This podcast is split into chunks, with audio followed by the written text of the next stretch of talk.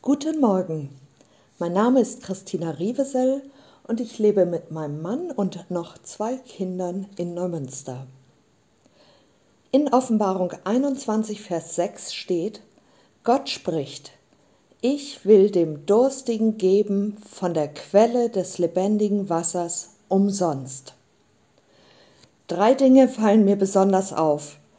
Dem Durstigen, nicht dem Satten, lebendiges Wasser, kein normales, umsonst, für jeden zugänglich. Ich weiß nicht, ob du, liebe Hörerin, lieber Hörer, schon mal so richtig Durst gehabt hast. Vor einigen Jahren machten wir mit unseren vier Kindern einen Campingurlaub in Schweden. Es kostete ein bisschen Überredung, sie für eine Wanderung zu gewinnen, denn des Öfteren hatten sie schon erlebt, dass aus einer Tour, die eine Stunde dauern sollte, plötzlich ein dreistündiger Gewaltmarsch wurde. Auch dieses Mal hatte mein Mann versichert, dass die Tour zeitlich im Rahmen bleiben würde. Doch es kam schlimmer als vorher. Die Wege, die in der Karte eingezeichnet waren, gab es in der Realität gar nicht, so dass wir unserem eigenen Orientierungssinn trauen mussten. Gefühlt liefen wir einige Male im Kreis. Es war ein fürchterlich heißer Tag. Teilweise mussten wir über freie Flächen laufen, auf die die Sonne gnadenlos niederbrannte. Unsere Wasservorräte waren längst zu Ende. Die Kinder jammerten immer heftiger und, ehrlich, mir wurde auch ganz mulmig. Wir hatten keine Ahnung, wo wir wirklich waren und wie lange wir noch unterwegs sein würden. Endlich tauchten in einem Waldstück drei alte, niedliche Schwedenhütten auf. Die waren allerdings so alt, würde da überhaupt jemand wohnen? Dann hörte ich eine Kreissäge aufjaulen. Ein Mensch, Hoffnung, Wasser. Und tatsächlich kam ein überraschter Mann aus dem Haus. Der wunderte sich, dass wir in dieser abgelegenen Gegend unterwegs waren.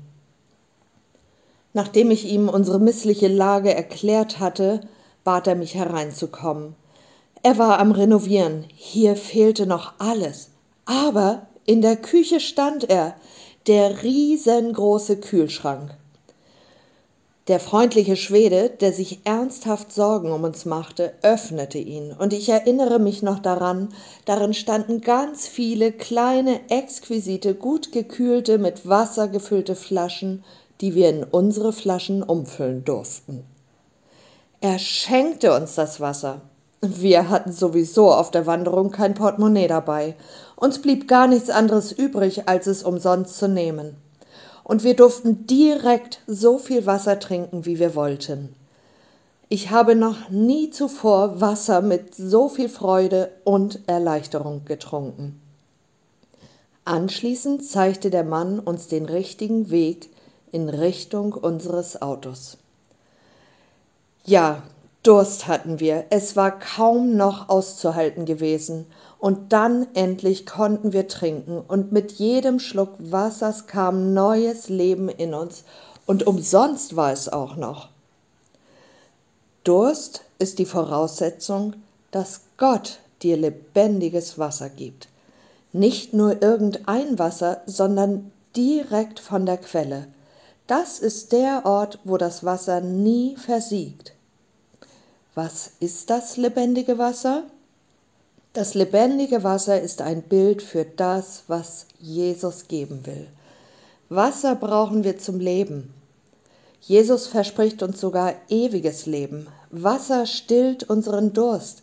Jesus will unseren Durst nach Liebe, Anerkennung, Erfüllung, Heilung, Friede, Erneuerung und Leben stillen. Mit jedem Durst will er es aufnehmen.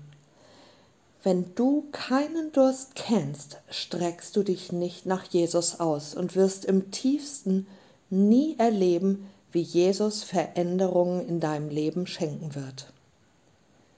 Bitte ihn heute um diesen Durst.